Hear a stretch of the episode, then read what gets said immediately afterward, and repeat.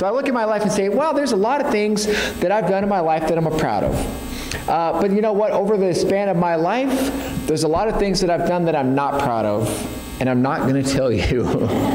if you want to know, we can swap it. I'll tell you one thing I'm not proud of. You can tell me. We'll go back and forth.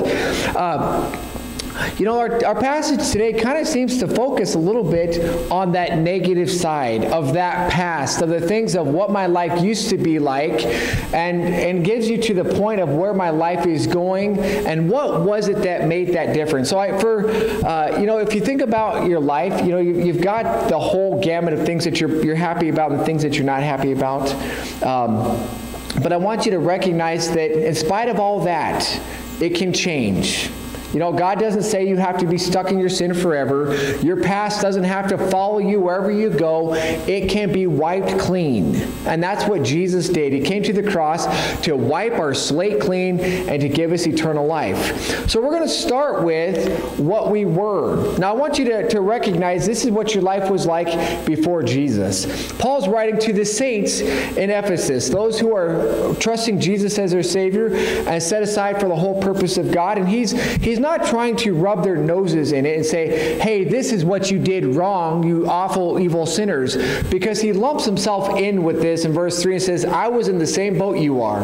And so the words that Paul is telling to the Ephesians, he could tell to you and here and say, this is what you were, but this is what you are now, and this is the difference. So that's what we're going to be looking at today. So Ephesians chapter 2, verses 1 through 3. Says, As for you, you are dead in your transgressions and sins in which you used to live when you followed the ways of the ruler and of the world and of the ruler of the kingdom of the air, the spirit who is now at work in those who are disobedient. He says, All of us lived among them at one time, gratifying the cravings of our sinful nature and following its, its thoughts and desires. Like the rest, we were by nature objects of God's wrath. Paul says, You were there. You guys were these kinds of people. And Paul, like I said, he's not trying to rub their faces in it because he says, I was that kind of person. And so here, me in, in 2022, I'm looking at a bunch of people and I'm looking and saying, You in Plevna, sitting in this church today, this is what you were. But you know, they always say if you're pointing one finger forward, you're pointing four fingers backwards, right? So I'm pointing four at me and saying, Josh, this is what you were. You are dead in your transgressions and sins. Now, you guys understand the word dead, right? In a physical sense, it means you're dead. A couple weeks ago, Weston went hunting with Darren. He got this elk. I'm pretty sure they're just posing, right? Weston talked to this elk and says, Hey, you just pose with me, and we're going to have this really awesome picture. No, that's a dead elk, right? It was shot. Well, that Sunday, during church, we prayed for Nick. We prayed for Nick during church to, to shoot an elk. And then after church, Nicole ran around showing off these cool pictures. Hey, look what Nick did. He got his elk. That animal is not alive. It is a dead elk. And then on Tuesday night, apparently we got some hunters in the building, right? Tegan, he got himself an elk. And it's not, I mean, you see right there, you see, this is blood. Sorry if that grosses you out, but that's what that is. It's a dead animal. You guys understand the word dead. These right now they're cut up, they're in the freezer. Some are getting eaten because they are not alive anymore. And as you look at these animals that are dead, they're helpless. They can do absolutely nothing about their current condition. And Paul says, This is what you were. You were dead in your transgressions and sins. And, and Paul's not saying that they are physically dead because they're moving around. He's writing this active letter to these people. He says that this is how you demonstrated that you were dead. You lived among them, among them at one time, gratifying the cravings of your sinful nature, following its desires and thoughts. And because of that, we were nature's, we were by nature objects of God's wrath. We understand cravings you know, I got this desire inside myself that I want to satisfy. I have an itch. I'm going to itch. I want to see it. I'm going to look. I want to taste it. I'm going to eat it. I want to steal it. I'm going to take it. I'm going. I want that for myself. It's a craving. You know, some people crave coughing, coughing, coffee. Some people crave basketball. I still don't understand that one. Some people crave meat. right? We are just carnivores at the core. You know, and, and we think about the way we crave coffee and basketball and meat. People crave this sin or that sin or that sin. And we can look and say, well, I don't crave what Steve craves. So I, my craving must not be as bad. Or I don't crave what Sharon craves and it's not really that bad. But you know what? If you, the James 2.10 says, if you've broken one law, you gave into one sin, you're guilty of breaking all of it. So you're just as guilty. Yep, one person might have done the big, awful sins, but I'm just as guilty as them because I have sinned once. So there's no looking and saying your craving is worse than mine. They're all bad. They're all in God's sight. They are bad cravings. And because of that, you are dead, just like these deer, in your trespasses and sin. And there is nothing, absolutely nothing, that on your own you can do about that. You cannot change the state of your condition. You are as dead spiritually as these elk are physically. You're absolutely hopeless, helpless. There's absolutely nothing. And the Bible says that we all fit into this category. Romans 3:23 says that we have all sinned and fallen short of the glory of God. We've all done something wrong. We've it started in Genesis. You know, Eve was Adam and Eve were told, "Don't eat the fruit from the knowledge of the tree of the tree of the knowledge of good and evil." I hope you're hearing what you're supposed to hear and not what I'm saying. There's a specific fruit they're not supposed to eat.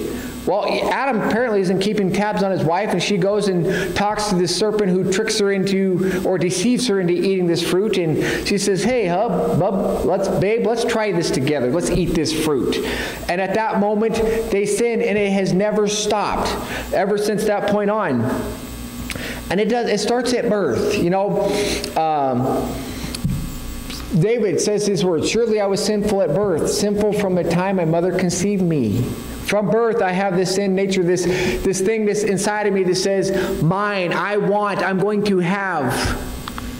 Uh, in Psalms 58:3, David also says, Even from birth the wicked go astray. From the womb they are wayward and speak lies. You know, little kids are cute. I, I, I love little kids. I know last week I was, I was teasing about having no babies in the house and not having to wake up to screaming in the middle of the night because some little kid's hungry.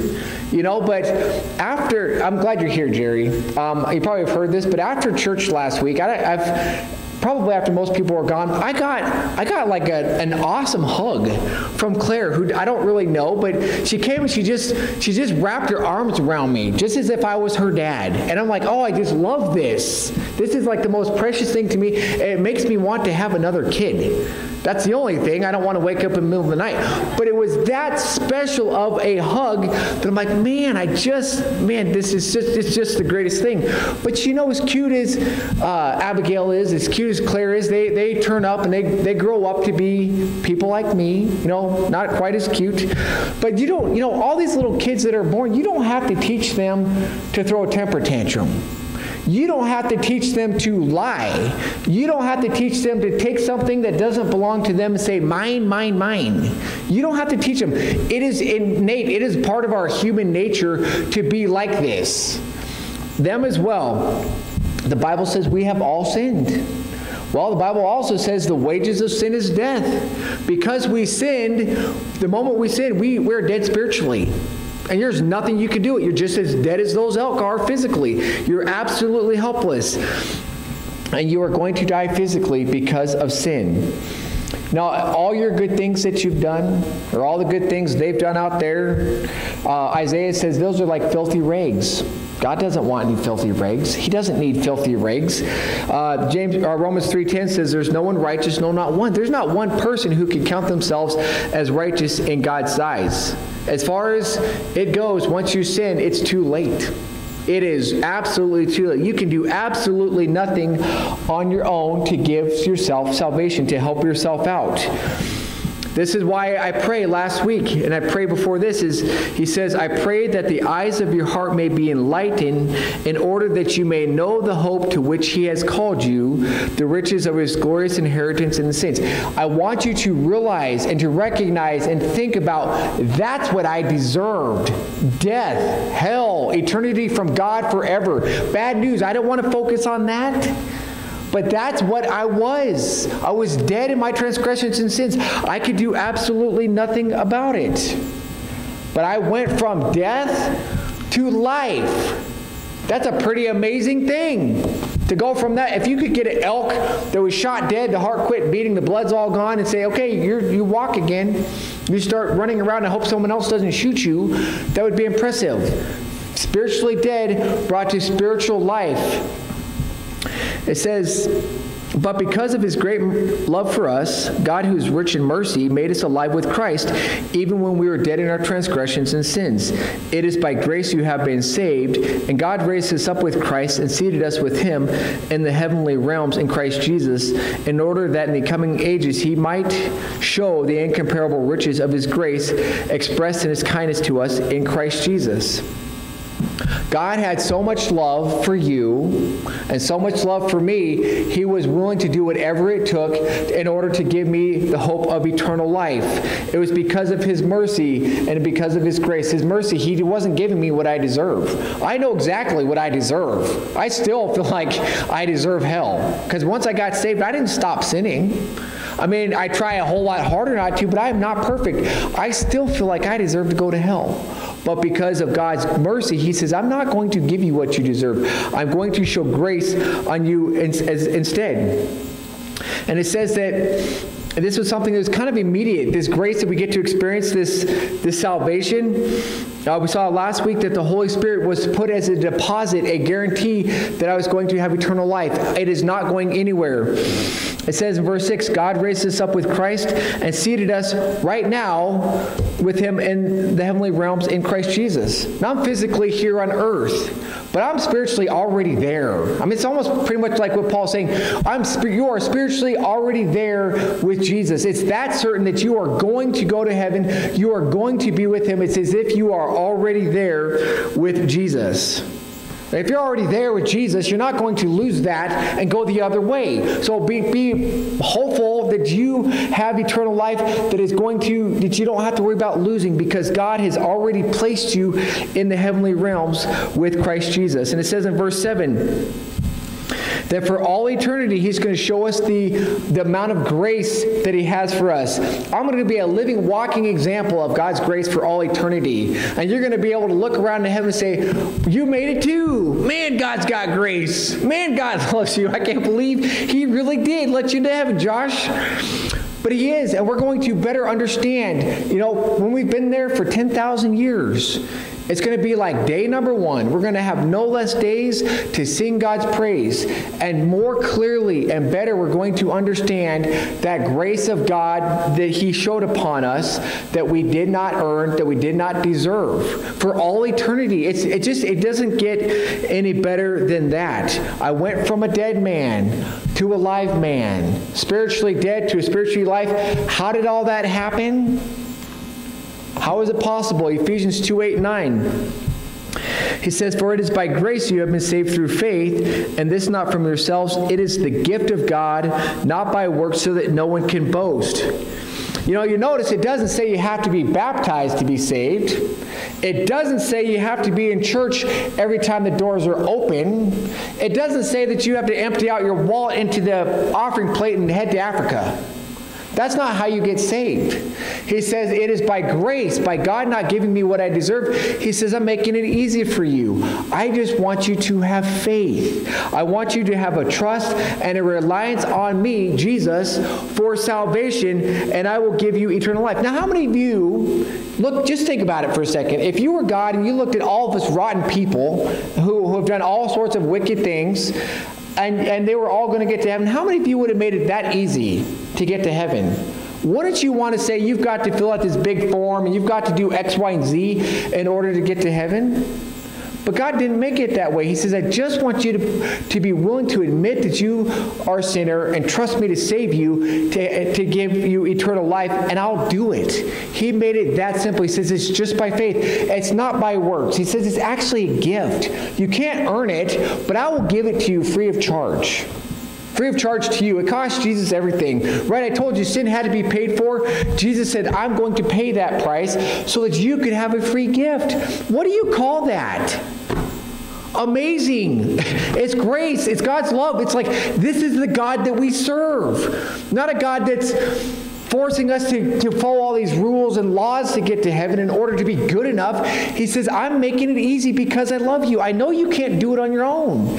So he says, I'm going to do whatever it takes in order for you to have salvation.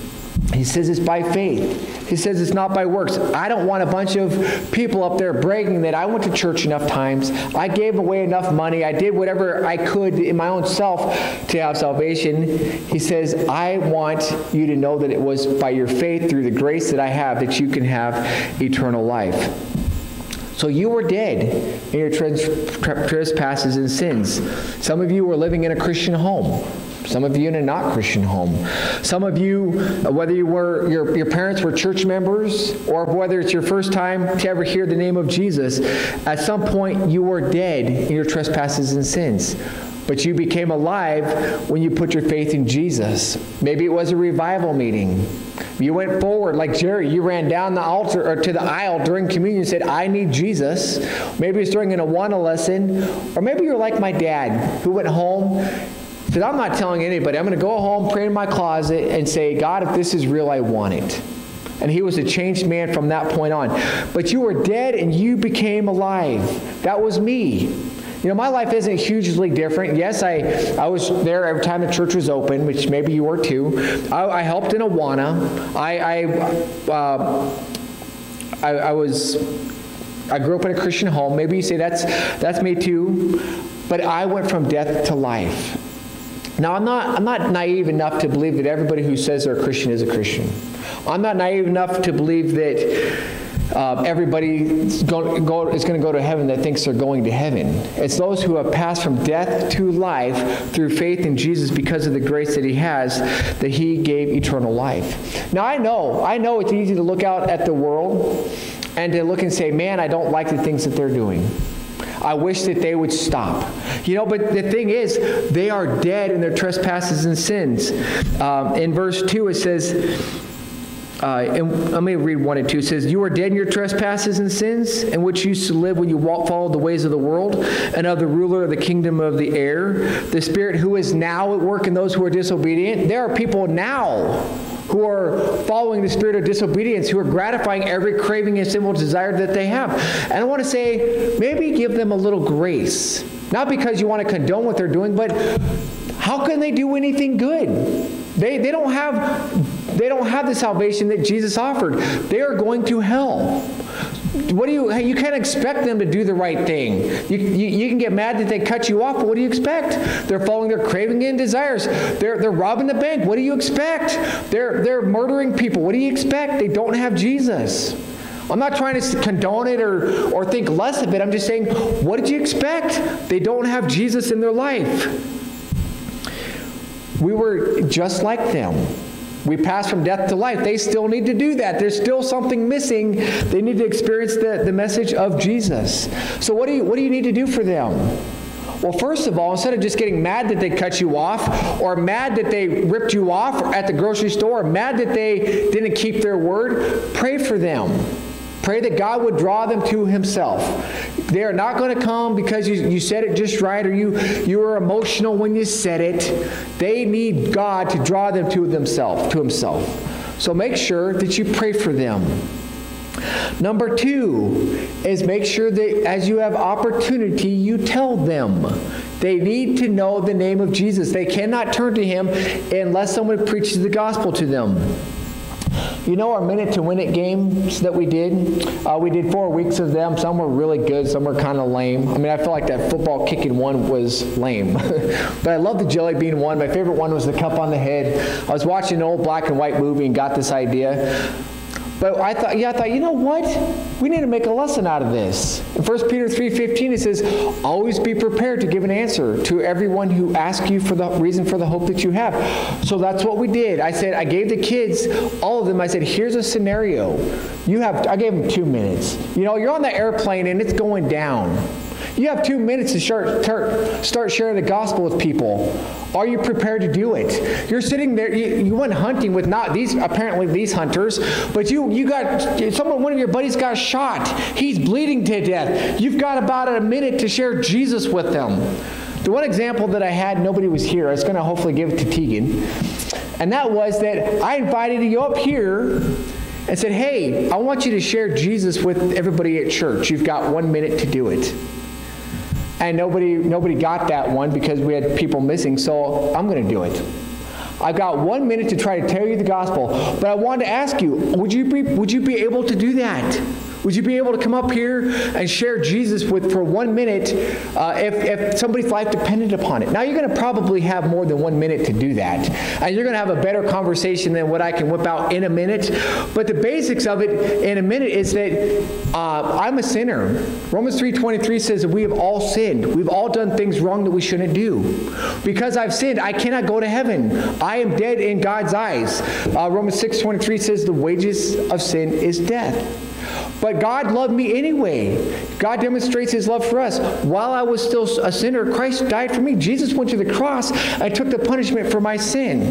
And if I confess with my mouth Jesus is Lord and believe in my heart that God raised him from the dead, I will be saved. Throw in John 3:16, for God so loved the world that he gave his only begotten son, that whoever believes in him shall not perish but have eternal life. I would say my hope is Jesus. I'm a sinner. Jesus died on the cross to take my punishment so that I could have eternal life because of his grace, because of my faith in him for salvation. That's under a minute. I'm sure if you were trying to keep track of that, it's under a minute. And I'm, I'm not here to brag upon myself and say, wow, I did that. Because I'm telling you, it takes, it takes lots of time. It takes lots of practice to, to be able to do that but it's something that God's calling each of us to do. So you see that person out there, they need Jesus. Pray that God draws them to him, draws them to himself, but also make sure that as you have opportunity to share Jesus with them. We've all lived X number of years. Some of those years are really good. Some of those years are not so good. Some of those moments we're proud of, some of those moments we are not so proud of. And I know nobody really wants to go back and think about the bad times. And I don't really want you to go back and dwell on them either. But I want you to just think a little bit about them just so you get a little bit better taste of what it was that God brought you from and what it is that God gave you or that God wants you to have and give God the thanks and the praise that's due him. And, and remember the amazing grace that he, he gave you when he died on the cross so that you could have eternal life. And let that spur you on to live a life differently and let that spur you on to share the name of Jesus with those who still need to hear. Let's pray. Father God, I'm, I'm just standing up here right now to say thank you for your amazing grace. God, I, there's nothing that I could do to get to heaven. I thank you, God, that you didn't make me fill out this great big survey, the great big to do list, that you just made it easy, that if I just admit to you, God, that I'm a sinner and ask that you would forgive me and that I would trust you to be my Savior, God, that you would give me eternal life. I'm just so thankful, God, that you made it that easy. God, if somebody in here needs to, to do that, I pray that you would help them to remember those words. And in the quietness of their mind and of their hearts, God, that they would turn to you for salvation. For the rest of us who have all who have known you for many years, please just help it to sink in, God, how, how amazing your grace is that you saved a wretch like me. But also remember that there are other people out there who need to hear the name of Jesus as well. Thank you, God, for your amazing grace. And I pray this in Jesus' name. Amen.